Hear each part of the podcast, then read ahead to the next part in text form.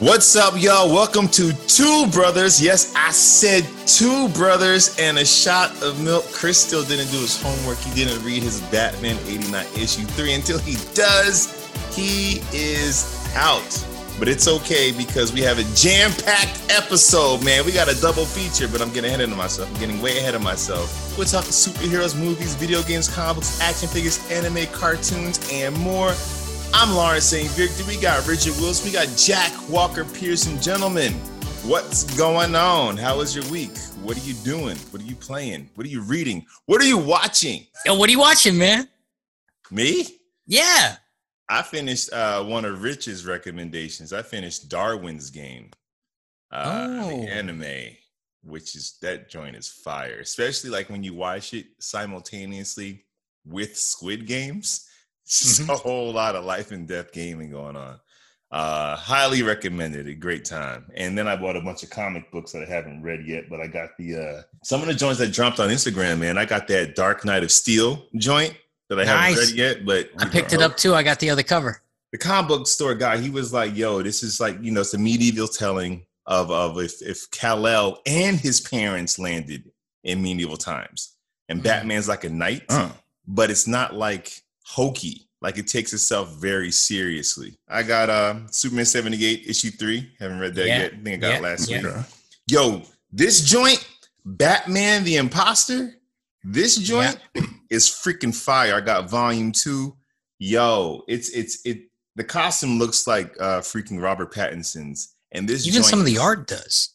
Yeah. I mean, it- you can tell it was inspired by it.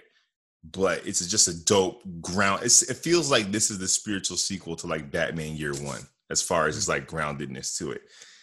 And then Robin and Batman, man. I haven't read it yet, but I love the idea of a story from his point of view.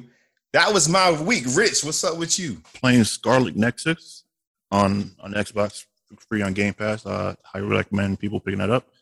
Pretty dope. It's like post apocalyptic cyber hacking almost in a way, but in real life, it's it's kind of weird. It's it's a, it's a role playing game. Hmm. So you know it gets weird like that. Um, and then I've been listening to because I went through all of my Alien Audible books, and now I'm listening to the Apocalypse Crusade, which is about a laboratory that makes a cure for cancer, a specific cancer, a specific lung cancer, by using a mold, which then goes haywire, and now people are turning into zombie-ish, um, the Last of Us type zombies or like no more cancer. No, actually, it was sabotage. I mean, spoiler alert a little bit, but it was sabotage, and and there was two. There were two scientists making making the uh making the cure. The first one worked, and another guy it didn't work, and it turned everyone. Well, it turned the um the guinea pigs into ravenous cannibals. So the the one that worked and got the funding got sabotaged, and now the the bad one is out there causing havoc. I mean, I'm, I'm in the first like couple hours What makes these zombies like different? they're still somewhat conscious of, of what they are. Like they're they don't not not so much just want to eat flesh and just mindless and, and they're dead. They're still alive to a degree. Oh, Even though when they get after they get shot, it, they it's coming to the point where they're, they're like uh, rebuilding and like um regenerating and then coming back again. So like the the mold is like you know putting them back together and bringing them back to life. So whatever it does, it like it does cure cancer, but It does. also Turns you into a cannibal pretty much. and you can't die because it just heals you. But yeah. But and you also have uh like kind of like mold growing in your eyes, and, like in your mouth, and black um like black fluid coming out of you and develop claws and stuff. So yeah, oh that's why I said it's like Last of Us type of thing, yeah, yeah, kind that of mutate you a little bit. Jack, what's up with you? Uh, yeah, it's been a heavy reading week. I think you missed one you maybe wanted to pick up while you're at your local comic book, which What'd have been the long Halloween Batman special. I didn't know what that was. I saw it and I couldn't figure out. Like, is this a reprinting? is Hang this, on, you mean you mean like the title was confusing?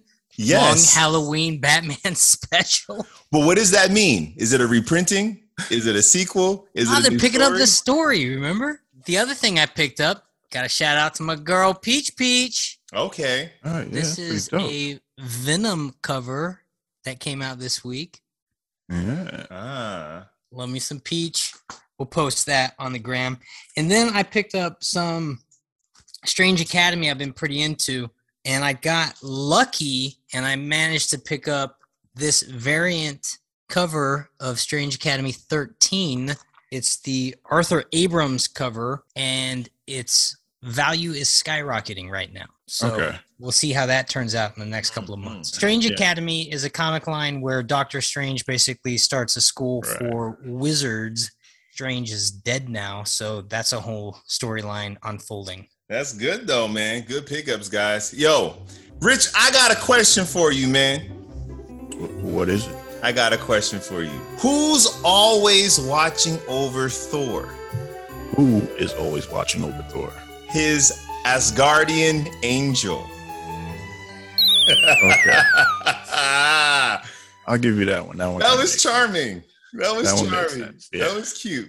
Like if a little kid told you that joke, you'd smile at that one. I would. I. If my nephew came and told me, I'd be like, "That's, that's good." Yeah, that's cute. That's Can we try it in a kid's voice, see if it's better? go for it, Jack? Hey, hey, Rich.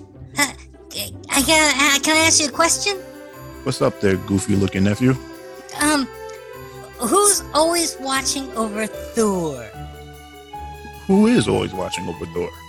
His Asgardian angel. it's actually sweet, Jack. It is actually sweet.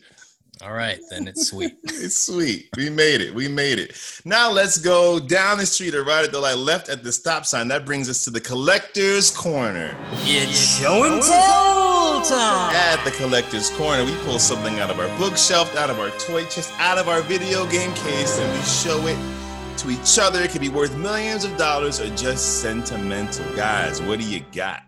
Well, I'll go first. I went digging through my bookcase, and I remember I got a few books, and um, this one is Batmobile. I got this from Oh, Barnes and Noble. Nice. Um, it's pretty much the whole collection of all the Batmobiles that came out, and like I guess a brief little uh, run through of them all. yeah. It's a long book. Yeah, I love that one. That's a 66 Batmobile. Yeah. Sick. But, Rich, uh, you're a car guy, man. So let me ask you, what's your favorite Batmobile? My top three, I would say the '89, the animated, and then uh, the Tumbler. I, th- I don't know why I thought oh, you would have put Tumbler first for some reason. I don't know. I mean, the Tumbler's dope. Yeah, It's a dope Batmobile. it's, it's functional. Yeah. it actually can do everything. Uh, that's and dope, it's got a motorbike in the middle of it. Odd. Listen, Well, to be fair, the 89 Batmobile did like shed its side yeah, but and the turn into a tumbler, missile. but, but the tumbler was made for military practical purposes. At what point did they put a solo rider motorbike in the middle of it? uh, when Batman got it, that's when. Right there. You Fair enough. There you go. Does it come in black? Was also does it come as also a motorcycle built inside? Yeah, in case I blow it up. In case I blow it up. Jack, what you got? All right. So um again, since uh I had a little departure last week with the sword, I thought I'd depart a little further this week. This is a work in progress. It's been a work in progress for a while, but I am making my own replica keyblade Oh, from the Kingdom familiar. Hearts series. Oh, geez, Jack. See it back here. Yeah. For those So who don't know, get- Jack's a freaking dope carpenter who can pretty much make whatever he wants if he has the materials. Well, I'd be lying if I didn't say that my buddy Tom in New York didn't CNC the pieces that put a lot of this together. Okay. So I'm still carving it up. It needs a paint job, but uh, hopefully, maybe sometime next year, uh, I'll be able to re-show this in its finished form. So this is my Nice. Keyblade replica from Kingdom Hearts. It's about four feet tall and pretty massive, actually. yeah, Sick, Jack. pretty Freaking nice. sick. Uh, what I got, I have a little statue here. Joker in a Harley Quinn statue Oh. from like a DC's bombshell collection. You got Yeah. Harley Quinn, like you know how the sailors would like, I guess, meet the women when they came in, but it's reversed with Harley like dipping Joker and smooching him up. Uh, yeah, it's from that uh, that famous picture that everyone was like that Yeah. yeah. Yeah. out that they were complete strangers. were th- is that the truth? Yeah, they, They were, were, complete yeah. strangers. Yeah. Oh wow. but um I think it's dope, man. This is, I I don't really have much statues, so this is is pretty cool.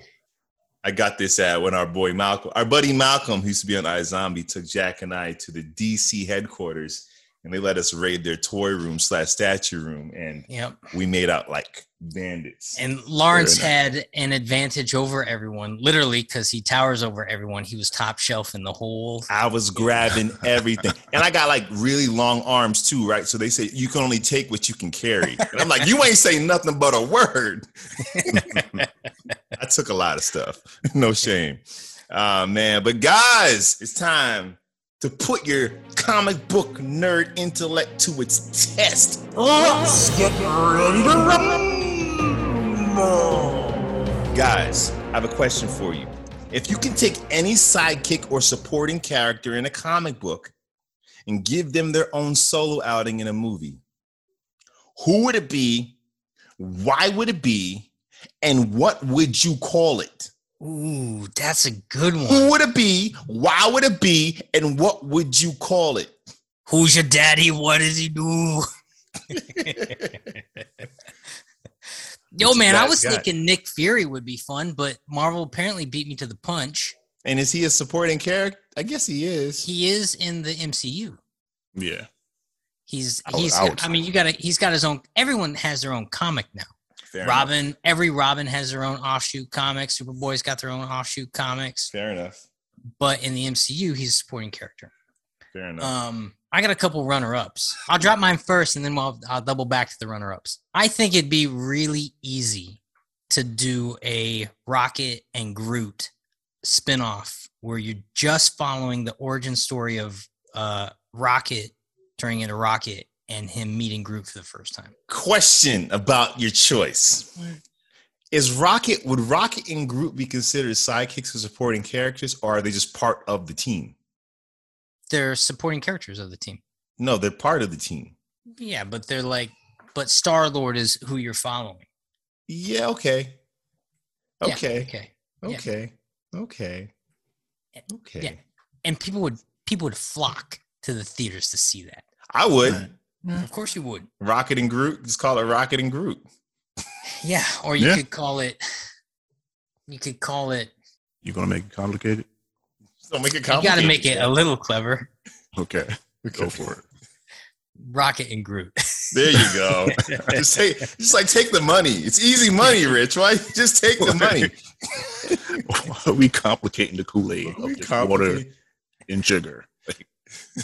Like, Yeah, you don't got to start adding like cranberries to it. What are you I'm gonna doing? add- I'm gonna add. I'm gonna add some fruit, some No. actual fruit to this. It's Kool Aid, Jack. It's Kool-Aid, man. Just Stop Just- it. It's Kool-Aid, sugar, and water. That's all you need. You're Uh, right. You're right. Rich, what do you got? Uh, I was gonna say Damian Wayne, Okay. and just have him coming up in the League of Shadow. Yeah. Right. Yeah. Uh, have him coming up through that, and then making his transition into Robin. And I will call it the Son of the Dark Knight. Ooh. Ooh. That's sick. I mean, it's a sick story. I can't And it's a good title. Son of the Dark Knight. Sick story. Yeah. Because you get this kid gives Bruce Wayne a run for his money. He's a savage. Yeah. It's like where Bruce had to train the other Robins, he has to like untrain Damian. like you don't murder people. Great choice, Rich. I mean, I'm gonna go in the vein you went, but different. I'm going uh Robin Dick Grayson. I want to see that movie.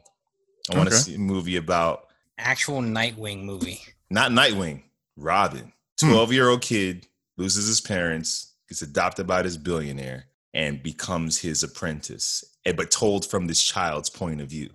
Hmm. And and and you also deal with Bruce Wayne as a father. Because I was thinking about this. It's like Bruce would probably start trying to train Dick. And because I imagine Bruce Wayne, you know, he's silver spoon guy, education like at his fingertips. So the physical part was probably the hardest part for him, training.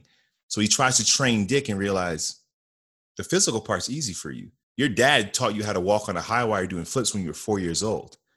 So their love story is like they're playing chess. I'm gonna teach your mind how to do this work. Your body's there. If anything, sparring with you, you're my favorite sparring partner. I'm learning from you fighting, but I get to train this young man's mind. And in turn, you can get this really dope father and son story, but told through this child's point of view. Wow. Hmm. Wow. I mean, all you studio execs and, and producers and directors out there who are not listening to this podcast, why have you not hit Lawrence up to write some of these stories? Give me some money. What the hell? Give me some money. But um, yeah, I just call her Robin because take the money. It's Kool Aid, baby. We don't gotta, you don't gotta get Yeah. too clever with it. Wow. That's Dude. good. Sounds good. Jack, what's your runner ups though? I was thinking it might be nice to see a Domino spinoff. Okay. Would you go comic book or would you go uh, from the movie? I- Well, I'd want to go comic book because there's a little more room for expansion. But I Mhm. think even if you base it off the movie, there's still room for expansion if you kind of play the um like Black Widow angle. Like there's this stuff that we just haven't touched on yet, but now we're taking the time to dive into it. Mhm. Um, but I think she's a dope character, and I think it's kind of content would be nice to have. The other one I was thinking is Raven from like Teen Titans Raven yeah. Okay. because she is just an awesome character Yeah. and the world that's tethered to her would would potentially kind of like uh, Shang-Chi, kind of like Eternals. It's the kind of realm that has the potential to alter the MCU as we know it. Like she's operating on a whole different spectrum of reality half the time. and we can So I play in think that. she you can play in that Constantine type of tone too, because it's horror. She's dealing with like exactly, Yeah. exactly. And so so I think yeah, a Raven series, uh, a Raven movie, spin-off movie would just be sick. Brilliant. You know, no debate today, man. Sometimes everybody just gives dope answers and there's nothing to debate about. I'm with it. Let's get into the news. It's time for the news. Short news week, short news week. So Henry Cavill, man, he did an interview and he was pretty much just talking about how much he would love to still play Superman. He was talking to the Hollywood Reporter, and he actually went deeper and and, and talked about that that the killing of Zod, like in his mind, and I guess where it was supposed to go before they went the Batman v Superman route was you supposed to see repercussions of him killing Zod and how that affects his character moving forward. And Henry Cavill talked like there were takes after he killed Zod where he was like crying, sobbing, and screaming. Like hmm. when he dropped to his knees and screamed, and what we saw, that wasn't part of the script. But for him, it was like, there's no way Superman can do this. And and the fact that he also killed the last survivor, one of the last survivors of his own world, the last of his kind. So like Henry like really wanted to to further out this story, but they went a different route. And he's like, he would love to come back and play Superman. He's like, the cape is in my closet. He also said he would love to be uh, Captain Britain if Marvel ever gave him a call. Yeah, I Hmm. saw that too. Which- so, what, so what's wrong with this guy? What do you want to do? You want to be Captain No. Britain, or you want to finish the Superman saga? He wants DC to get off the pot. Well, but we all want DC to start making some better choices because the atrocity that they let Snyder get away with in that film. You know what? Honestly, it would have been great to see Superman emote just a little bit, give him a modicum of a chance to actually be the hero. And you don't get to see that till he gets a six-hour film seven years later about, hey man, I'm going to tell everyone's backstory and give him an hour to do so. F- you, Zack Snyder, for f***ing my hero. We'll probably bleep that out. Probably. But that being said, he wants to play Superman again.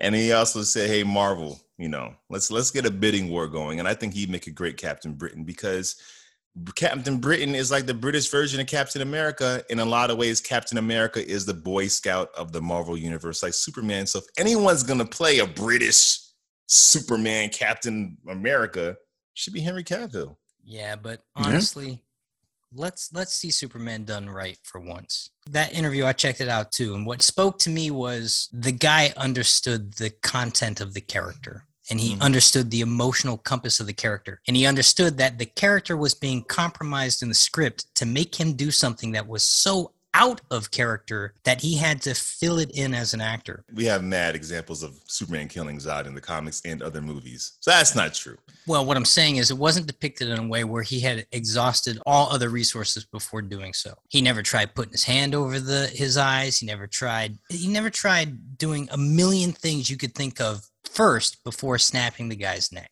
That's kind And of so the fact that he had come up with a justification that I at least have to mourn the loss of killing the last of my kind and compromising my integrity. Um, would have been awesome to actually see some of that. Oh yeah. I mean, when I read the interview, I was like, "Oh man, where's that take?" And you know, reasons.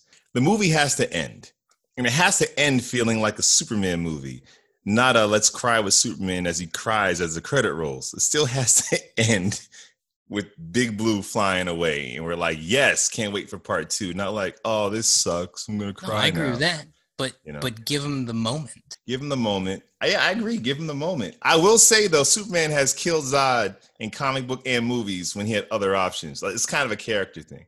Like Superman two with Christopher Reeve, he literally killed Zod after the Fortress took his Yeah, powers let's away. not talk about that one. Also, Donner is not infallible. I mean, he literally had Superman turn the world counterclockwise. So Anything goes with Superman. also, uh, you know, yeah, they're they're yeah.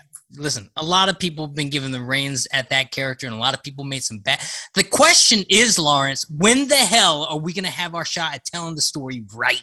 Moving on to yo, Disney Plus had a whole Disney Plus day where they dropped like all the Marvel stuff coming out. Man, we got pictures of uh, Miss Marvel, which looks fun. Man, uh, look at this picture. We have a picture of Miss Marvel, where it looks like she's like just trying on a Captain Marvel suit. She might have bought at Party City. Yep. And Yeah. you know she's definitely inspired by this hero. So i can't wait to see that and how it ties into the movies. And also um Monica Rambeau that we saw in um in uh wandavision because she's also a captain marvel in the comic books as well. So i can't wait to see how like, it all comes together. Uh we yo she-hulk gave us pictures and a little trailer Yep. Mhm. that Yeah. looks freaking And I gotta fun. tell you, man, Tatiana is a just a beast of an actress. There, t- there's almost nothing that woman can't do given the chance. So I'm so about her having a massive, massive uh, credit coming up. Man, and what I love about what I've seen so far is Mark Ruffalo is in it. Because you know, you'll get these Supergirl shows and these Batwoman shows, and like we never get to see Superman or Batman in it until much later or never. And here it's like Hulk has to be a part of her origin. And like we never get that.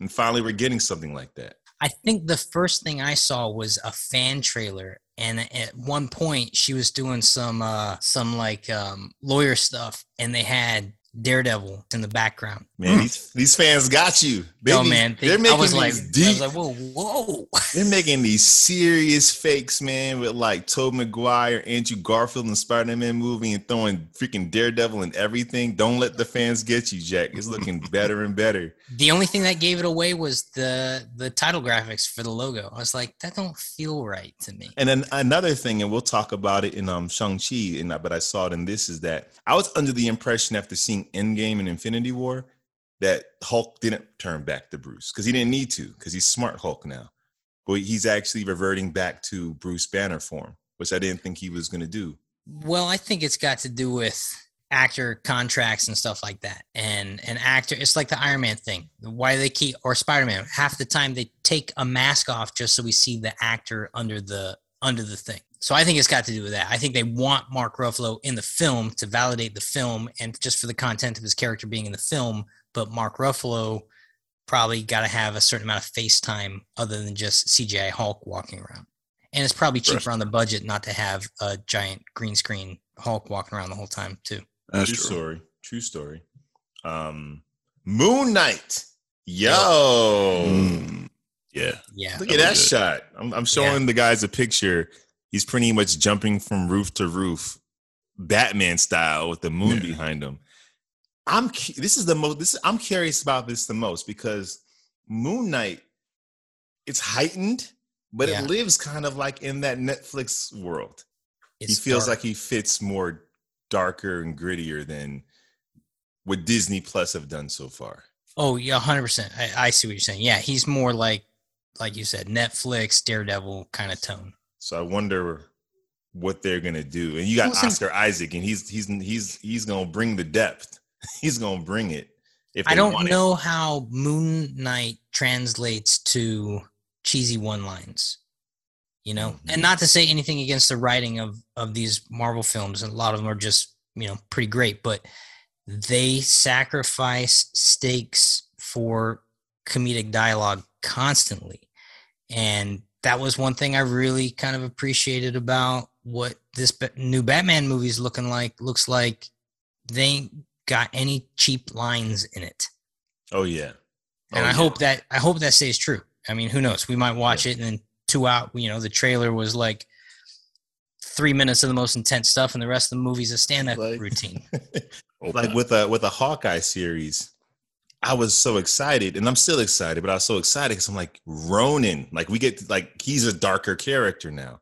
Then we see the trailers, and it's like, oh, it's it's fun, and I'm like, It's still Disney. it's still Disney. So I wonder how they're gonna handle Moon Knight. Um, we're getting a freaking Secret Invasion series. yeah. Freaking uh, Sam Jackson, Nick Fury, which is this is tripping me out, Rich, because in my head, Secret Invasion's like that's a phase. That's a whole mm-hmm. phase of Marvel. That's like aliens are kinda- here. The Skrull. That's kind of the new trend. Like these one-offs, these one-off Marvel movies are now doing humongous events for their one-offs that don't seem to pay dividends into whatever their big arc is. But like when I, when I think of, I haven't seen Eternals, but when I think of that in Shang Chi, it's like I try to remember like Iron Man one, right? Because the beginning of a phase, how much of it was really just all connected in the starts. But Secret Invasion, it's not a character; it's an arc. Like it just affects the Marvel universe. Like Well, it- isn't that kind of where we left him? Fair enough. Well, we'll see what they do with Secret Invasion. Last thing that was revealed. Well, two more things that we're going to cover real quick with the Marvel Disney Plus days that we're getting X Men ninety-seven. Yeah. They're bringing that back, Yeah. picking up from where it left off. Wow. Yeah, So- I got to tell you, one of my favorite video games growing up was there was an X Men video game based off of the cartoon. It was a side scroller. I hope they bring that back. Really? I don't remember playing that. Yeah, yeah. You could put well. It worked as you could pick. uh You could play as Wolverine. You could play as Cyclops. You could play as Nightcrawler. I had that play game. I hated that game. and but you but you couldn't play as Storm. You couldn't play as Rogue, and you couldn't play as some other ones. But you could call them in. Storm like would just come in and just do Yeah. zap everybody. Man, I hated that game. No, that game was the best. Uh, Oh, Gambit. Uh, Gambit was the other one you could play as Gambit. All right, gentlemen. Now I think it's time for the double main event. It's, time, for the, main, event. Let's cast a vote, man. Which one do y'all want to do first? Shang-Chi. Ooh, Rich. It would do Shang-Chi. Let's do Shang-Chi. So, guys, we are here at the beginnings of phase four. We have Shang-Chi. It starts off with pretty much telling us about the 10 rings and and and, and, and his father who gets these rings and is like alive for thousands of years, just conquering and conquering and getting money and power and influence and power. And he has everything. It's 1996. He has everything. They are like a League of Shadows, if you're a DC head type of organization. They've infiltrated history, man. They're like super Hydra. They're all over the place. And basically, the dude gets wind that there's a certain form of martial arts that like the gods taught the people. Like his, his another conquest. He goes there, fights this woman who just controls the wind. They fall in love, Jack. It's like a love shack. Basically, they leave. They have a family. They both give up their powers. The people of her land is like he's not welcome here, so they ha- they they just fall in love. She dies. Father goes back to his brutal ways, puts them rings back on, gets the organization back together, and teaches his son to fight by just child abusing him for like 10 years. But his daughter, girls aren't allowed. So she has to sit on the side and watch her brother be abused.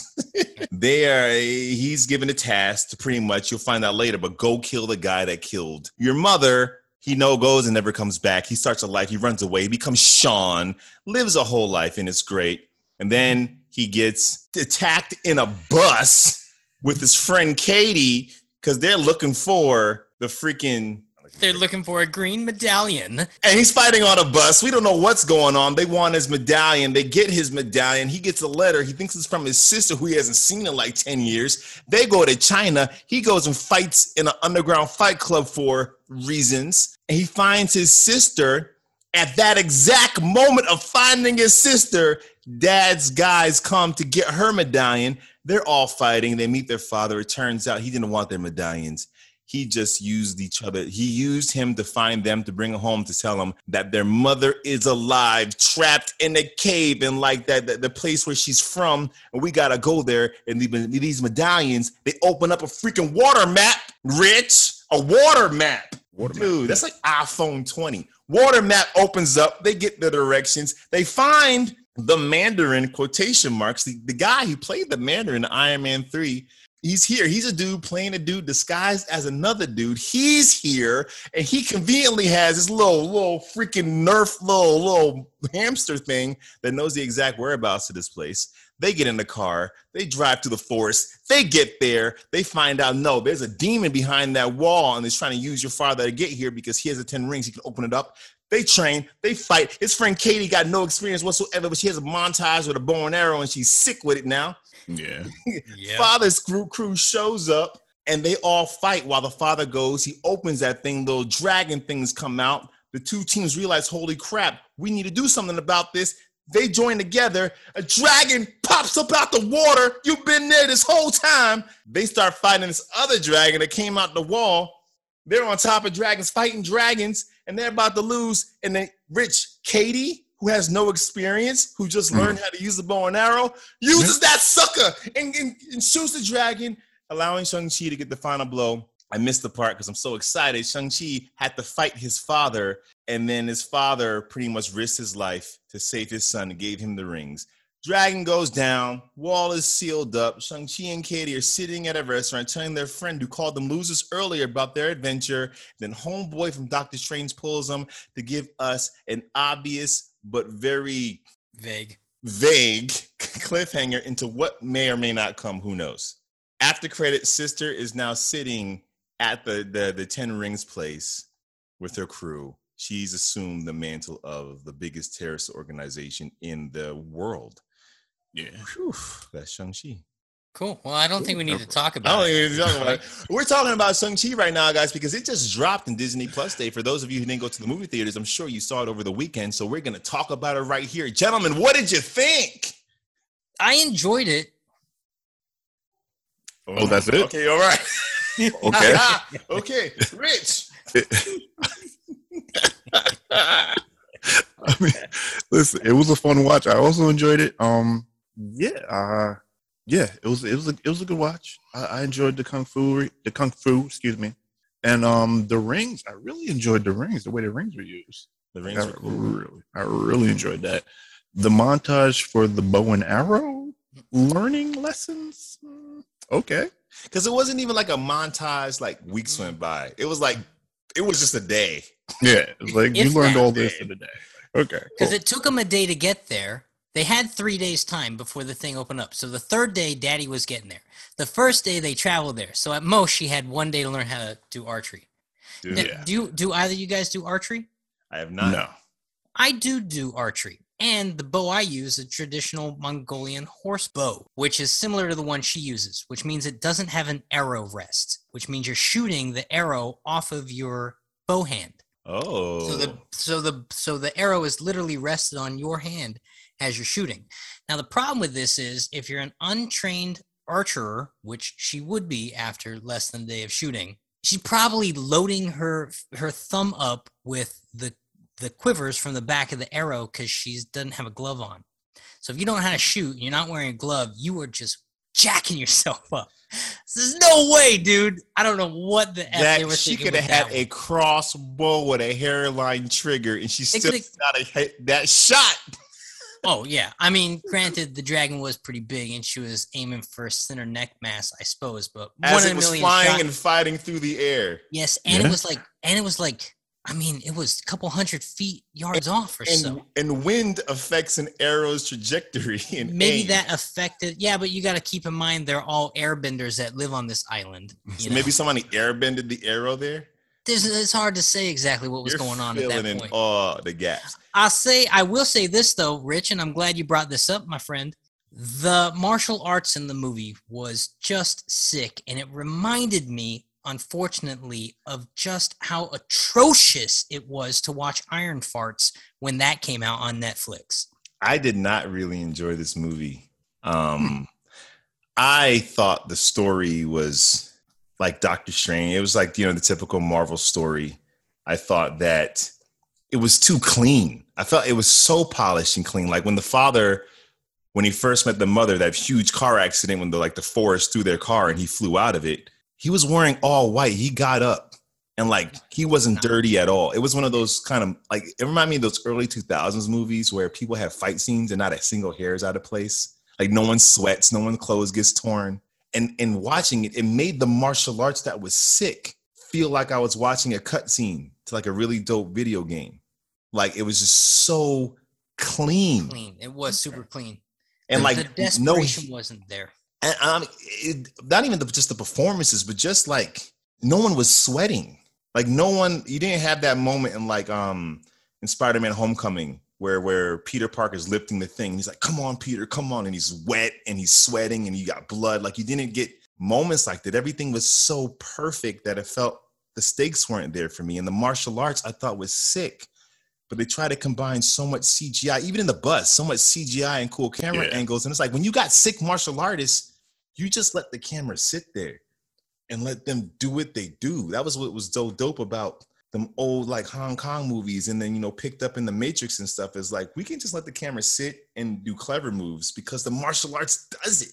And it's like here it was like the camera was so in sync with the movement that I was missing how dope the movement was because the camera already cut to another angle. I'm sorry. It, it, so stuff like that, it just didn't land. And then like a friend that's just to travel with you across the world that they're being lied to to almost risk your life and at the end like why did dr strange's homeboy tell katie you come too like why because of that sick shot. you right rich Clearly. so like there was just too many Well, but but and then another big one was the fighting ring literally had monsters in the ring, you know. yeah Yeah. But human humanoid monsters that were sentient and could hold a conversation were in the ring. Eh, eh, F did they come from? And when have they been around? And But wasn't wasn't Well, that one was- abomination? one was abomination from um Yeah.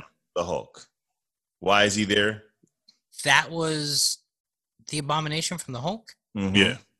He looked different than he did in the Hulk movie. they designed him different but if you watch it with like the closed caption they were like and he speaks it's the character's name it doesn't say abomination it says like ellis or something Wow. so they kind of they redesigned them a little bit okay. but All right. It to me i mean and then the idea of like we didn't i didn't know who shang-chi was.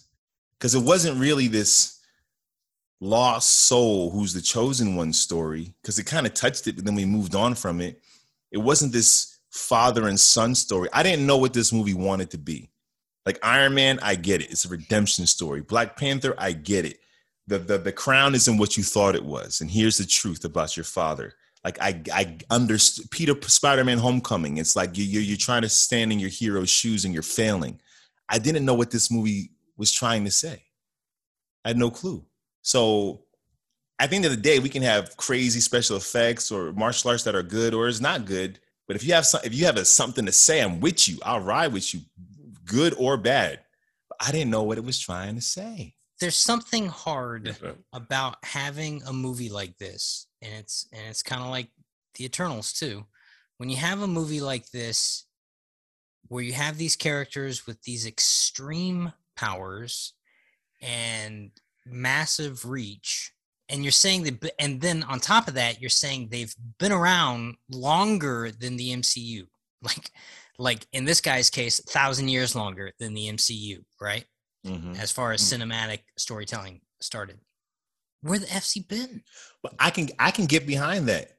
But the Because it- magical world, all this stuff. I it's hidden on like like Wakanda, hidden from man. This But dude it is on wasn't. some His place wasn't. You go. but no, but his place was like freaking League of Shadows, Ra's al Ghul. It's like no one Yeah. knows. These guys are operating in the shadows and perfected it for I I got I can't say for Eternals, I haven't seen it yet, but I got why we might not, might not have known why these people haven't been here yet. And they're not heroes anyway. But what I didn't understand was what did you want to leave me with here? What what did you want? And and then Well, it was kind of a passing of the torch story, roundabout. But I mean, usually, a passing of the torch story involves uh, your hero either wanting it and he's not good enough, or he's running away from it because he doesn't want the mantle. Like we didn't get What's the what's his journey? Well, he well, I mean, ultimately, you could say both of those were in it. He ran away from it. He didn't run away from the power. He ran away from an abusive father. Yeah. So Yeah. inadvertently running away. He ran away, and then he wasn't good enough until he learned his mother's uh, airbending technique. But it wasn't like he was trying to be good enough. And usually, when some like that, No, that's the true, too. journey. He just he just instantly was instantly had it all. Well, he didn't want. It's not like he he wanted it.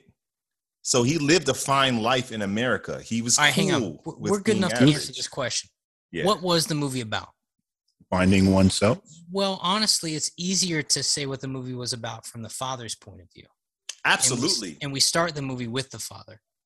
His point of view is mad clear. Yeah. He wanted absolute power and control. And that got diverted when he fell in love. For the first time in a thousand years. And Yeah. then, but that love, because he wants everything. And when he lost that love, that was the one thing he can never get back until he until he heard the voices. His actually his road is mad clear. He's Right. mad, which could have made him such a compelling villain if we didn't end this movie in a laser fight in the sky. We could have had some Luke Skywalker, Darth Vader depth fighting between these guys, and it's martial arts, right? So we don't need special effects. It could just be two martial artists, father and son. Father fighting for the love of his life, son fighting to be seen by his father. Like that's what the story. but the son was never trying to be seen by his father. That's the problem. You telling me you training, you hitting this wood, your knuckles are getting bloody and bloody and bloody, and your father comes to you and says, It's working. That little bit of approval. You've been seeking that your entire life until your father asks you to kill someone, and you're like, I don't want to be like you. But I don't. I thought I did, but I don't. Except for he did kill. Oh, can we talk about how horrible that scene was? So, so spoiler alert. Wait, obviously. Wait, hold on. far- Spoiler alert. Yeah, yeah, yeah. Oh. If you've come this far, the mother gets killed. Now, at this point, the mom is an average sized woman with martial arts skill background, but no powers at this point. So she's just an average person. Mhm. And there's about 10 guys that come looking for revenge on the dad, but daddy's not there. It's just mom and her two kids. And they're like, fine, we'll beat up a woman. And then right before the 10 guys decide to beat her up, 70 more guys come to make sure they do it right. So she gets killed by about 70 guys who I assume at some point just all stomping on her. Who are these people? Who, who does that?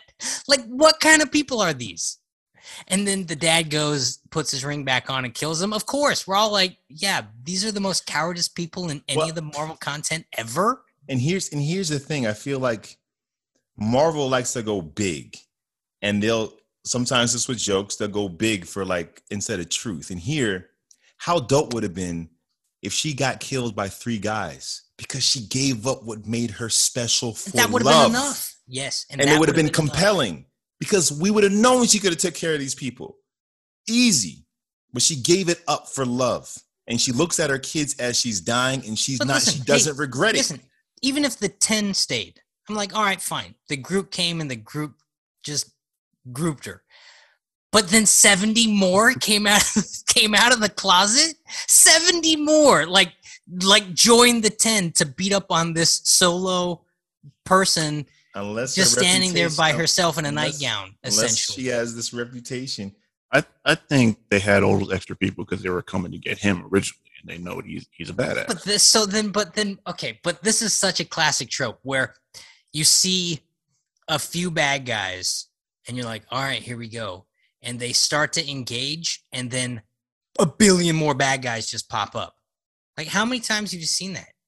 a lot. Literally, it, it, and, Yeah. and it happened in this movie a dozen times. Happened in the bus. It happened in the in the building when they're going after the sister. Happened there with the mom. but you know what i prefer that because at least it's different than the marvel formula of a big cgi fight at the end where you kind of fight a bunch of like alien like monsters Sorry, but you real. had that too. oh that wasn't this oh you're right i was like what's the point of all this martial arts if the last fight is against CGI It's gonna be two dragons? dragons. two, the sickest fighters in the MCU in the lat the final boss fight is all And- CGI. And can I sky. can I say this? They ride the dragon, and they're like they're like killing everything on the dragon's back. You're like, yahoo! And then eventually they win, and the dragon basically parks up alongside the little riverside there, and they jump off the dragon.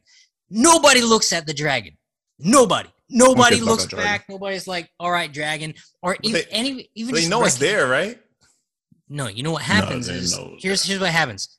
It's just this big green or blue screen block that they probably walked off of, and the rest of the actors are trying to anchor themselves to any kind of performance they can get behind, which is looking at other actors, not oh. failing to remember that. Yo, man, the dragon. main character that the audience is looking at, the audience is looking at the dragon, not you right now. And not none of you turn around to like look at the dragon whose eyeball is like half the screen. Come on. I mean, it's like when people were shooting at you know CGI tennis balls, and like you got one guy shooting over there, the other guy shooting over there, the other guy shooting over there. Where is the threat exactly, guys? so my main issue with the movie, and I, I love everybody in this movie, especially the main dude, man. Like I'm, I'm so happy that he got to freaking be a superhero. But my issue with the movie is it felt like it just it threw everything at it in kind of an Aquaman way, but Aquaman still had a reason for being. Like it was a, a it was a prodigal son story. It was I refuse to take this mantle story, and you have a wicked brother that were like there was something behind it. This I'm like I don't know. And the best part about it, they CGI'd around the sickest part of this movie, which is the martial arts. We grew up on bad movies with sick martial arts, and we watch them over and over again because the sick martial arts. Yeah. And here, oh, Yeah. he's parkouring so easily, and it's not the actor, it's not the performance, it's the way it's captured. It's like, you know, Martial, you know, in the movies, like the dude's jacket gets ripped, and it's like, oh, it's like this, like moments of like this may not go well. You're overwhelmed here. And then, I mean, we saw it with WandaVision, we saw it with Iron Man, with Ant Man, and Avengers. It's just the end with just lights in the sky. Two guys who have similar power set, where there's two dragons or two martial artists just lighting up the sky with lasers. It's like we see that all the time. And I was hoping for something a little closer to Black Panther, a little bit more grounded, a little bit. The fight is is personal. I mean, it did feel like a, a kind of a love letter to some of the martial arts films we've seen in the 2000s. You know, No, I was thinking about that because I was thinking like I loved uh, Kung Fu Hustle, Crouching Tiger's a masterpiece. So and that was a it was poetry, it was a dance. So what about this didn't feel that way? I think you nailed it. know. It's it, there was this real. It was so clean. I do feel like the stakes were lost. I agree with you on that. It was so clean. It was kind of hard to be worried for anybody. Yeah, it felt like Indiana Jones and the Crystal Skull. Mm. That's fair, We're like, and, and that's Disney being Disney at its best. You know, because the original Raiders, it was sweaty, it was dirty, it was stakes, no Texture. effects. And then in, in, in Crystal Skull, it was like they were swinging from vines with the monkeys, like it was nothing. Yeah. And not a hair out of place. Yeah, and anyone who's never had any training could pick up a thing and be a master at it. I did I did think about something for the first time. Well, I'll say the yeah, the cast was great. Aquafina was great. The leads were great. Oh, yeah. The dad was great. Michelle Yeoh was great. She's just, I mean, was- she needs to be in everything. I was glad Kingsley was back in it. I mean, Yeah. that made that that one off short. They also, off they also fixed Iron Man 3 by having him in it. yes, they did. Mm, yeah. and uh and the the guy who is Doctor Strange's running buddy. Yeah. I Wong, enjoy- Wong, right? Wong. Yeah. Wong. Wong. Now, do you know what his name is? In real life or name. no? His name is also Benedict. Ah. Oh. Okay. So I wonder if that's confusing on set ever. New one goes by Ben. one goes by Benedict. But you know what? He he would also going back to the uh, debate question. I wouldn't mind seeing his spin-off. It feels like we're not getting it, but like just from him being in this movie and what happened in, in the mid credit, it's like he's taking, he has his own thing. He, he's like he had a leadership position. Uh, one last gripe: the appropriation of hip hop. Mm. Like I felt like it's been really trendy to drop rap music or rap culture in movies where it doesn't feel like the characters actually live in that lifestyle. So like Shang-Chi, he's wearing Jordans, right? And they drop in the hip hop and his mm-hmm. daughter just has graffiti all over Underground Fight Club. And then when you see her back at the temple, this graffiti and hip hop music.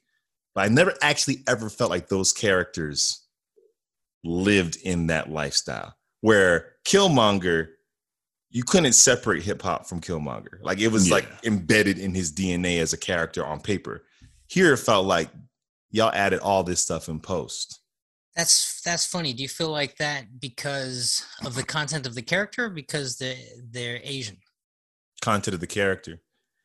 If you listen to hip hop, if you have graffiti, if you wearing Jordans, that's I how mean- you're choosing to represent yourself in the world. So it's just the way you talk. It's the way you walk. It's it's it's it's it's it's not really tangible. It's un, it's not a thousand percent identifiable. But like a while back, we said uh, when we were talking about like Wolverines in the last debate and how Hugh Jackman, no matter what, just has a refinement to him. It's part of his DNA. It's in his his cells. He had to probably spend months to like unlearn that genetic coding. It's the same thing with this culture in hip hop. Choosing to like this, this music and, and it influences the way you see the world. So I can tell when you just drop it as score versus like it's a character in the movie. Well, I wonder Shang Chi's character, his costuming is obviously influenced by that. His jacket, I actually really loved his jacket. Like I would buy that. Clothes are dope. Yeah, his clothes are dope. But if you look at the content of his character, he would have been basically isolated for the first, what, 14, 15 years of his life until he's run off. hmm So when is he when is he getting exposed? His foundation's already been set. So he would be appropriating it, although it wouldn't necessarily be in his veins. So then why not rock and roll? Why not country music? Like you made a choice to choose something about this Ah. spoke to you. You made a choice. Hip hop was down. appropriated since the 80s. Like hip hop Yes. like hip hop was something that was demonized and then all of a sudden it was cool when white people got did it or other culture when it got commercial. So we see hip hop dropped in Sprite commercials, uh, Mm. sneaker stuff, and it's always okay because usually the spokesperson is someone that you identify as part of the culture. But then when you see like a Kardashian wearing cornrows saying swag, we're like, wait, this doesn't track. Yeah. I can. I'm watching your Instagram. When did you decide to start talking like this? And here, the way Shung was, his speech pattern, the way he, his vernacular. What about this culture do you Well, it didn't even to? it didn't even make sense. I mean, his his backstory when he hooked up with Aquafina the first time as kids, she said his English was bad, and yet we see him speaking English with his dad before he even left and ran off, and he's got impeccable English. Hmm. I don't. I don't think him. I don't think Shang Chi. I'm not saying he wouldn't have adopted into this culture and listened to the music and like love this world. I'm just saying, if you would have took this, if you would take the soundtrack off of Black Panther, and I see Killmonger walk in the room, I know the soundtrack to his life just by watching him walk in the room. Same thing with Tony Stark walks in the room. I see his soundtrack. I feel it, man. I feel that AC, DC, 80s kind of rock. I see it. It's all over him. It bleeds out of his pores. When Shang-Chi walks in the room and you took off the soundtrack, I would never put hip hop. And with Yeah. his sister, if you told me, if you show me a picture of his sister walking around, I would never say, oh, yeah, her headquarters has graffiti everywhere and it's blasting rap. Well, even her room it, back at the her dad's compound looked like that. And it did, it did, did it match her? Like when you I looked so at her, confused. I was so confused when I saw that room. that's I wasn't point. confused when I saw her her fight layer building. That didn't confuse me. So I'm like, okay, cool, whatever. But when I saw her childhood room, I was I like- wasn't confused by her lair because I, I was saw- even confused where all the stuff came from. I was like, How'd you get this here? I wasn't. Amazon. I wasn't confused by her lair because I saw her lair before I met her. But once I got to know her, I was like, "This is how you decorated your office for real? yeah. You? I'm not. I don't get it." So that was kind of a thing for me where it just felt like it's trendy to add it in. It's trendy Yeah. to give him Jordans.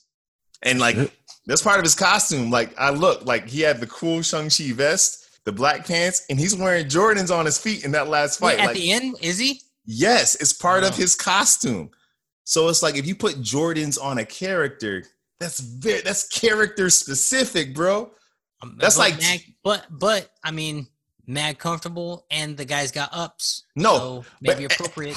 But any any sneakerhead knows that Jordan ones are the most uncomfortable sneaker in the world. It's a 1985 shoe. You do not do nothing in that shoe, and they have not updated the, the technology. Sorry, that was my sneakerhead in me.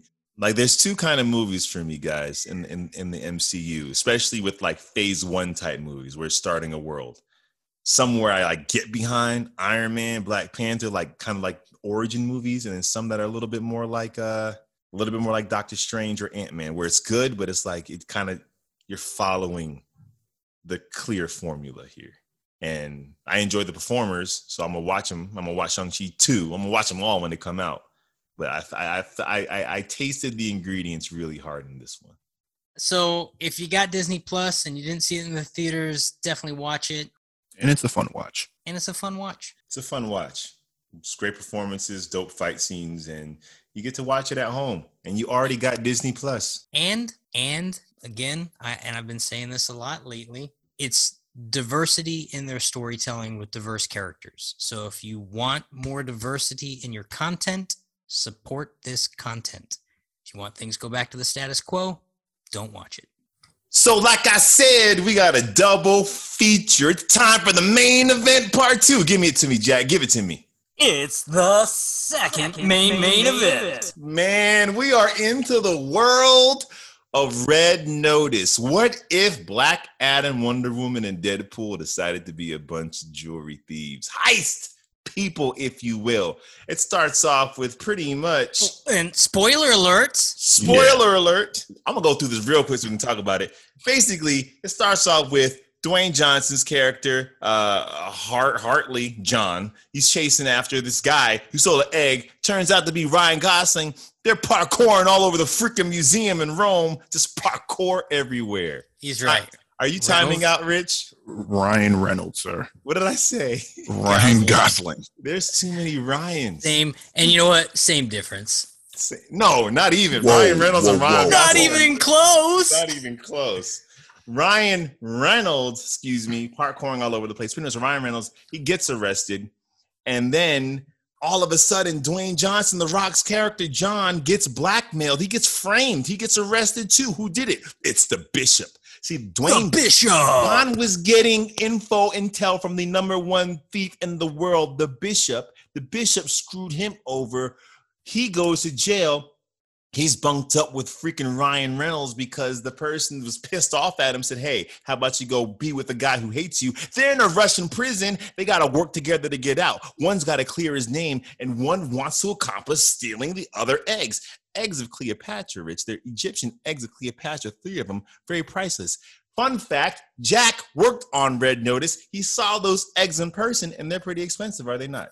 Fun fact, and I'll show you proof. I actually stole the eggs myself. Go ahead, continue the story.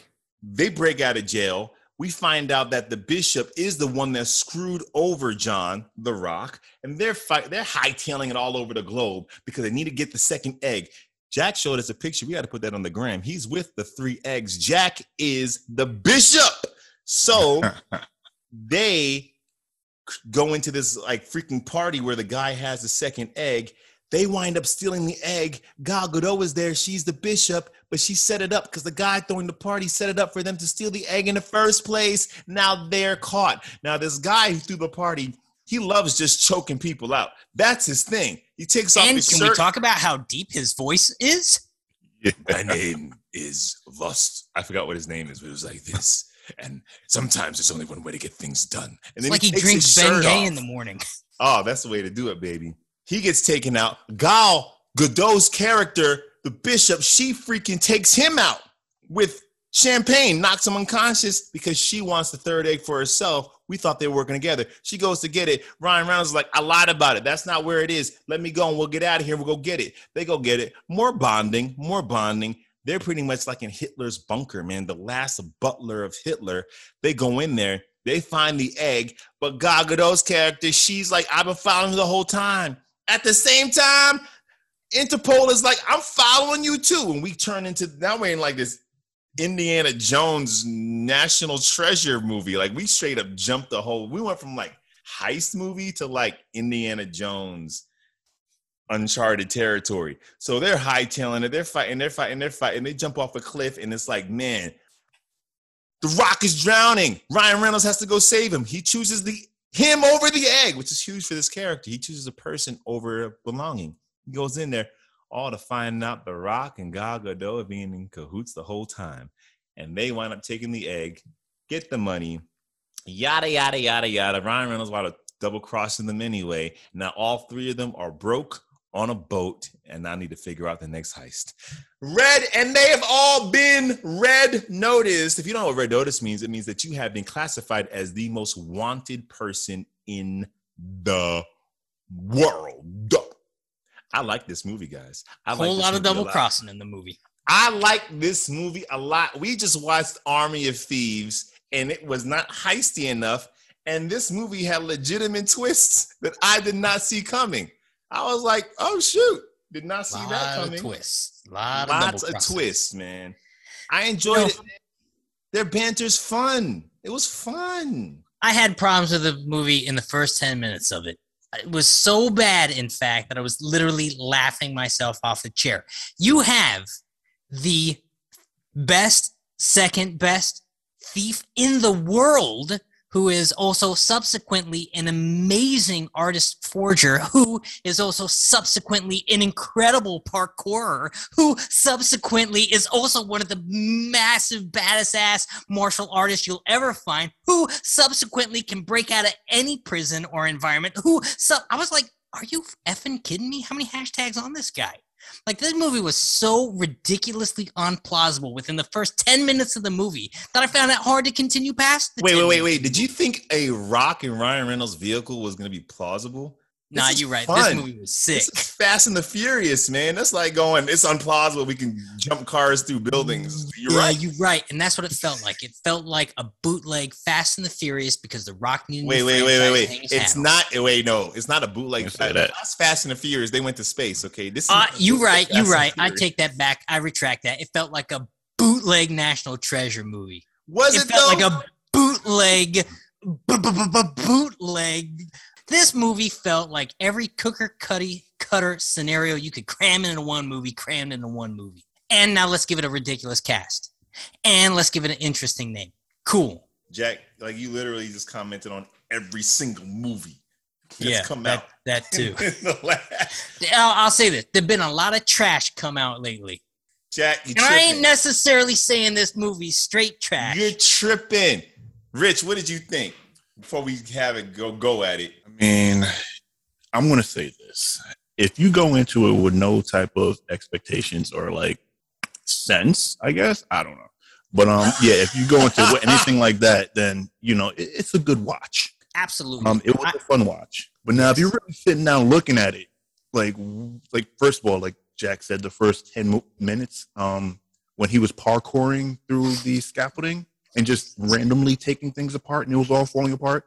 I'm just like, really? And then on top of that, the guards. why is that not cool? No, there were well, guards also- on every also level of that s- scaffolding. Yes, thank you, Rich. Thank you. And you, my friend, probably know that scaffolding doesn't go together or untogether like that.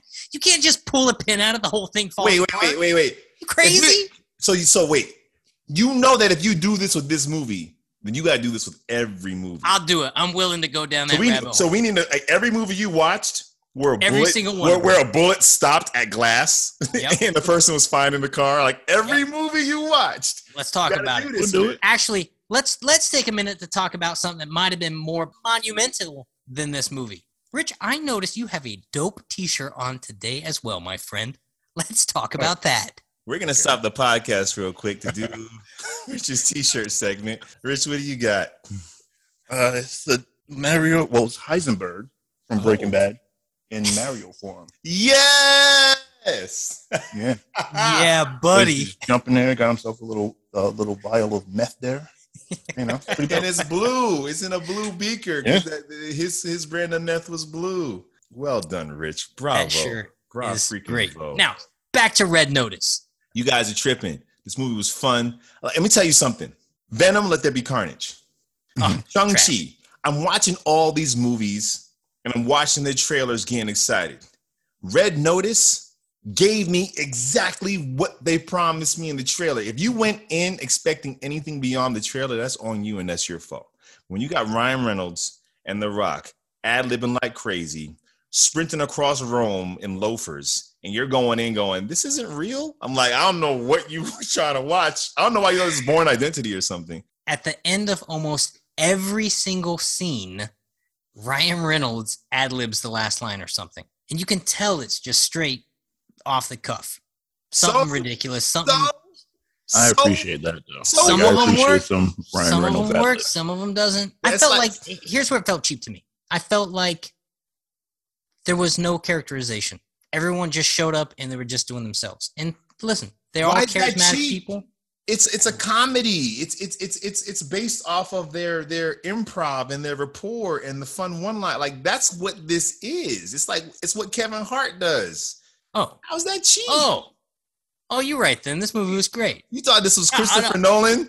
I don't know thought what this- I was. Yeah, you- you're right. I don't know what I was thinking. This, this guy went into. Yeah, a- you're right. You're right. You're right. you see Uh, the guys, wait, a, you see the Rock and Ryan Reynolds, and you're like, why so much ad libbing? Like what? nah, did- you're right. Yeah, you said that. I, tripping. Yeah, this movie was great. So there's a whole lot of fluff, a whole lot of explosions.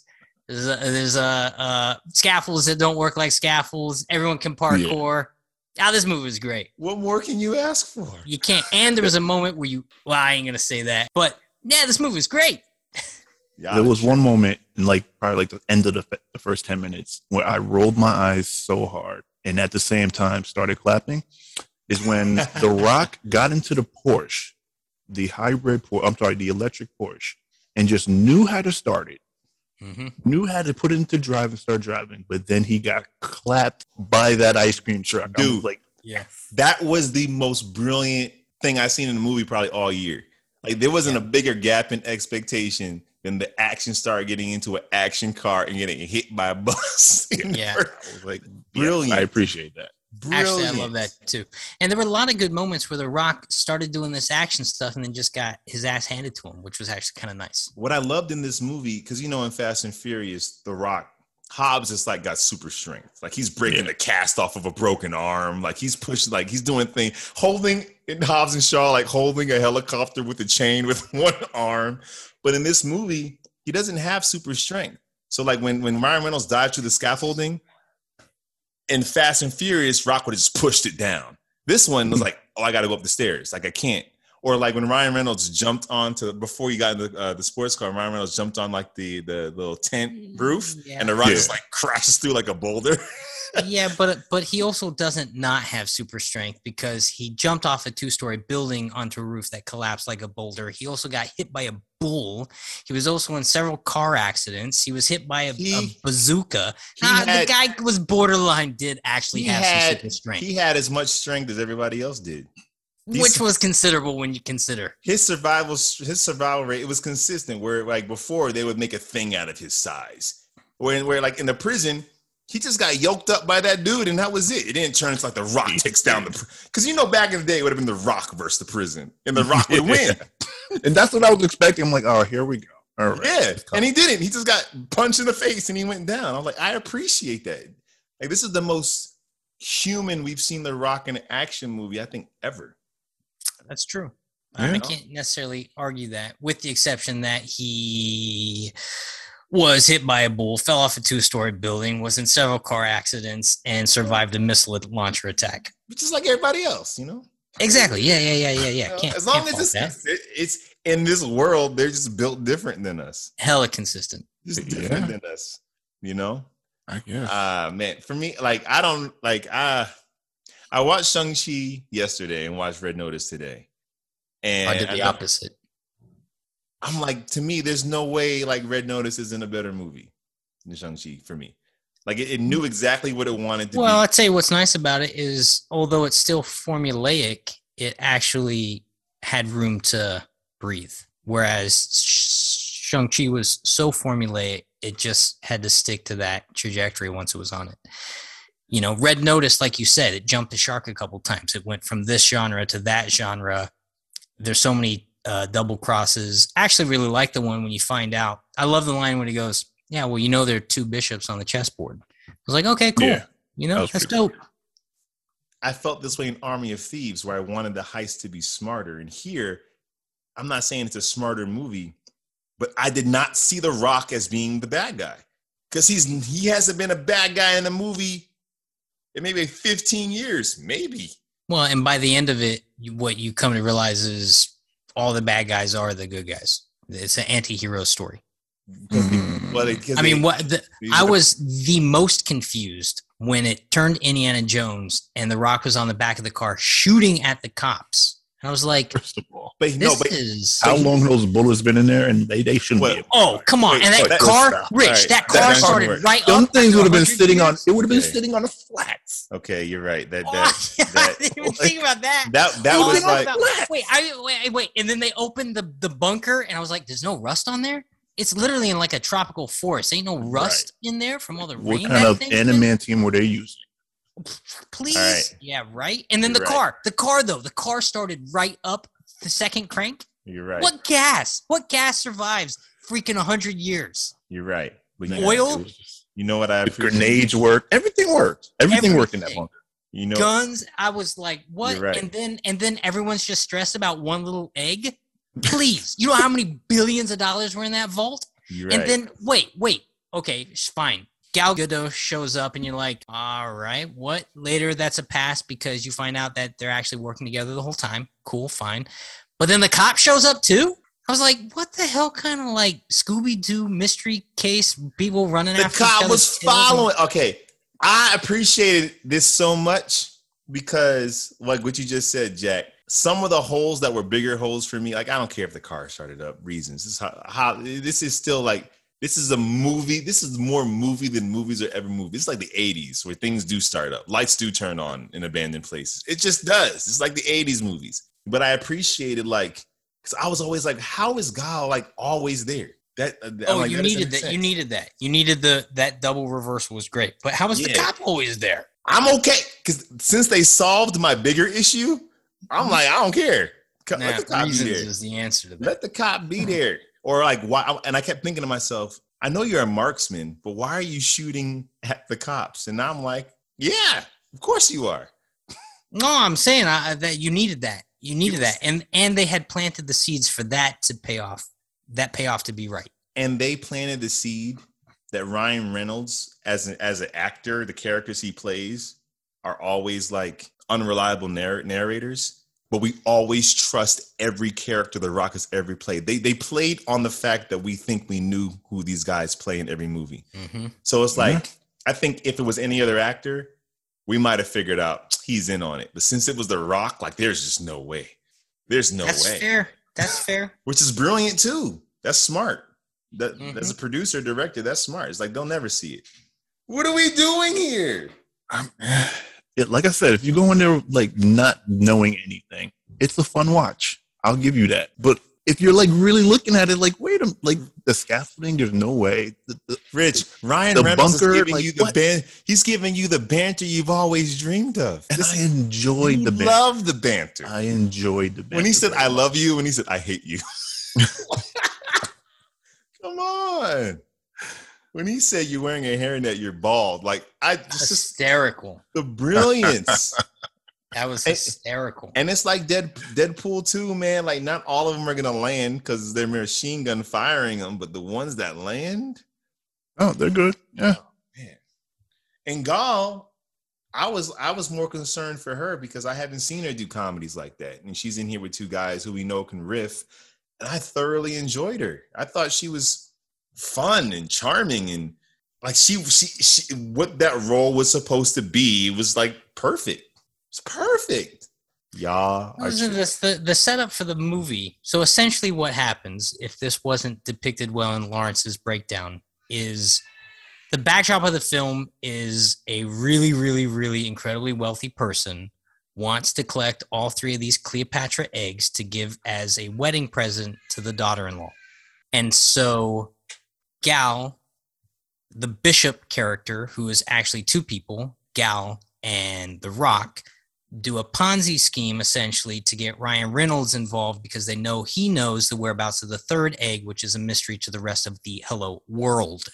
And so the whole thing's just an elaborate thing at the end of the day to trick him into telling them where the third egg is, which was actually really brilliant at the end of it to see it play out. Smarter than I will say, the end of Act Two, yes, it got wonky. The watch, the Hitler's lair, the Indiana Jones is where it Oh, I felt like forgot about the watch. Like, how you going to break the watch and all just see something? You see a clue there across the room. There was And- just too much coincidence happening at once towards one thing. Like as an audience member, we'll give you one coincidence or two, but like you so happen to be in there, you threw the watch, you found And the the whole key thing turned into Tomb Raider National Treasure in an instant and lost. heist. Not even just the heist. The way The Rock was chasing after Ryan Reynolds when he was doing the parkour stuff, it was so effortful. It was like you felt him sweating. Like it was hard going after this guy. Mm-hmm. that wasn't the same real world application to physicality than the end. The end, completely different. It's like you're leaping from car to car, whereas before you struggled to chase this guy up a flight of stairs, and that that didn't- that that it did jump a little bit. It jumped the dolphin, not the shark. It just jumped a little dolphin for me. Just a little dolphin, a little baby guppy. A little more than a guppy. It's a little guppy jag. It wasn't like a great white shark. You know. I mean, it jumped. Nah, you're right. I mean, because up to that point, he still was hit by a bull, run over uh, in several car wrecks, shot with a rocket I'll say, launcher. I'll say the bull part. The rocket launcher was like, all right, I'll give you one. The bull was like, oh man, okay. All right, fine. I guess. Okay. Yeah, that rocket launcher was like, wait a minute. But rocket launcher that locks on doesn't work. though. It's not going to go through the door of the helicopter. It's going to go no, to the no. engine. We saw that in every we've seen that a million times. We can't call a flag on this movie unless we call a flag on. My issue though was I'll say this since I like the movie. I'll say my, uh, a big issue I had was um when he gets his balls electrocuted, which I love, which I love. What? downtown. she starts singing it. It was brilliant. But the effect of how painful that is is completely erased once you're blown up and you're fine. Like getting electrocuted only works in a movie if after that is death. But if getting like getting blown up and hit by a bull, getting electrocuted is like a it's like a Tuesday. It's like nothing.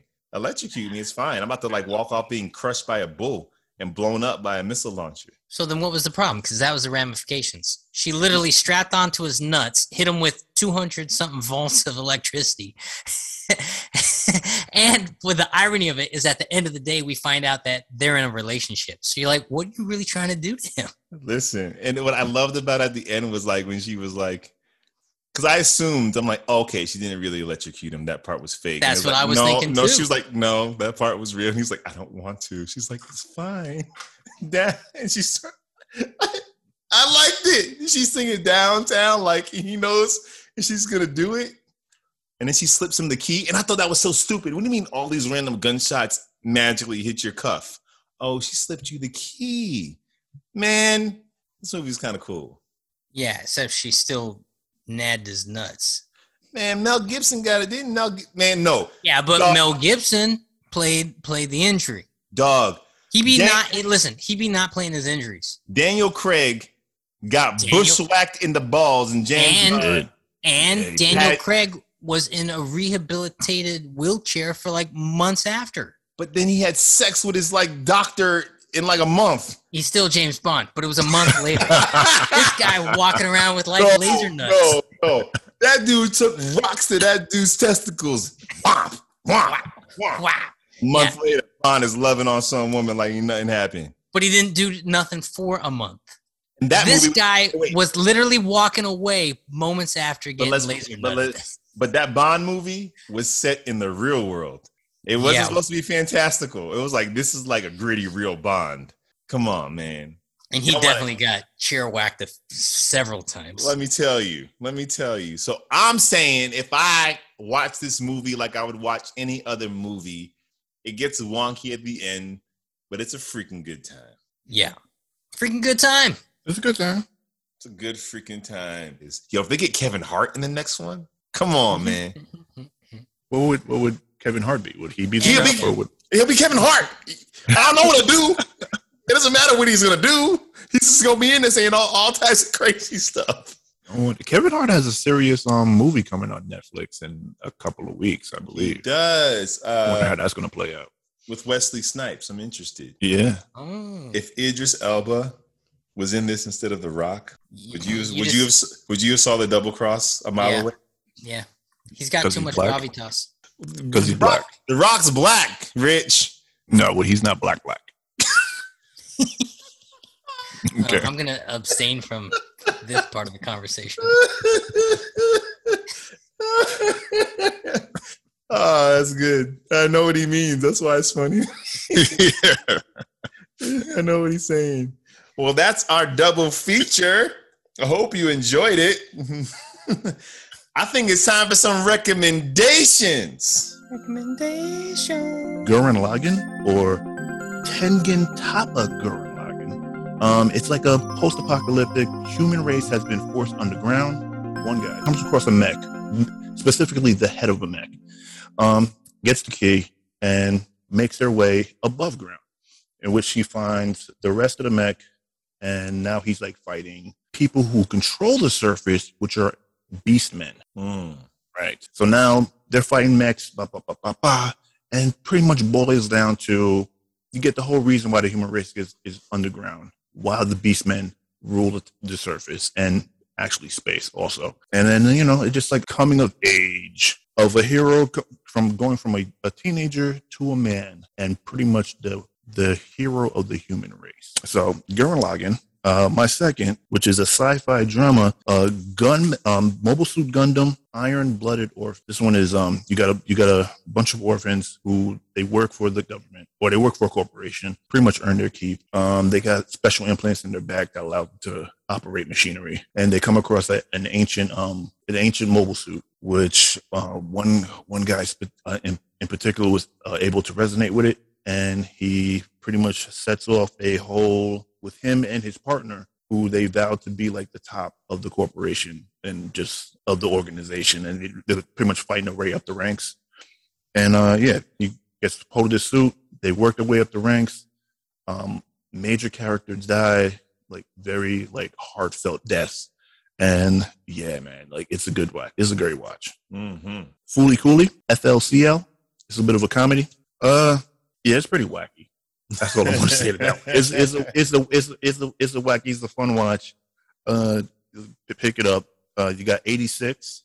86 is you have a group of people. You got two sects. You got the elite class and you got the lower class. They they're not even considered human.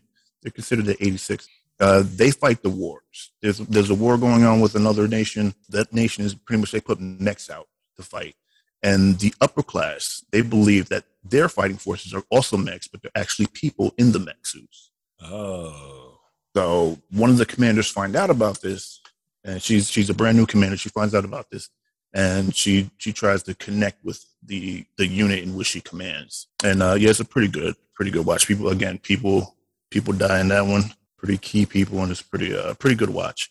And a classic that I used to watch on Adult Swim, The Big O. The Big O. You have a a debonair gentleman in a mech named the Big O. And he's pretty much going around trying to unlock the erased memories of the human race. Go out there and watch him. Get into it. Get into it, man. Rich just gave y'all some homework to do, man.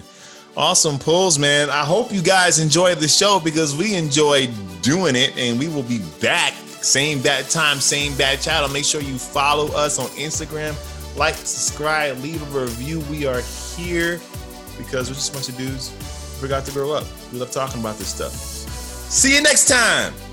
Peace. Later.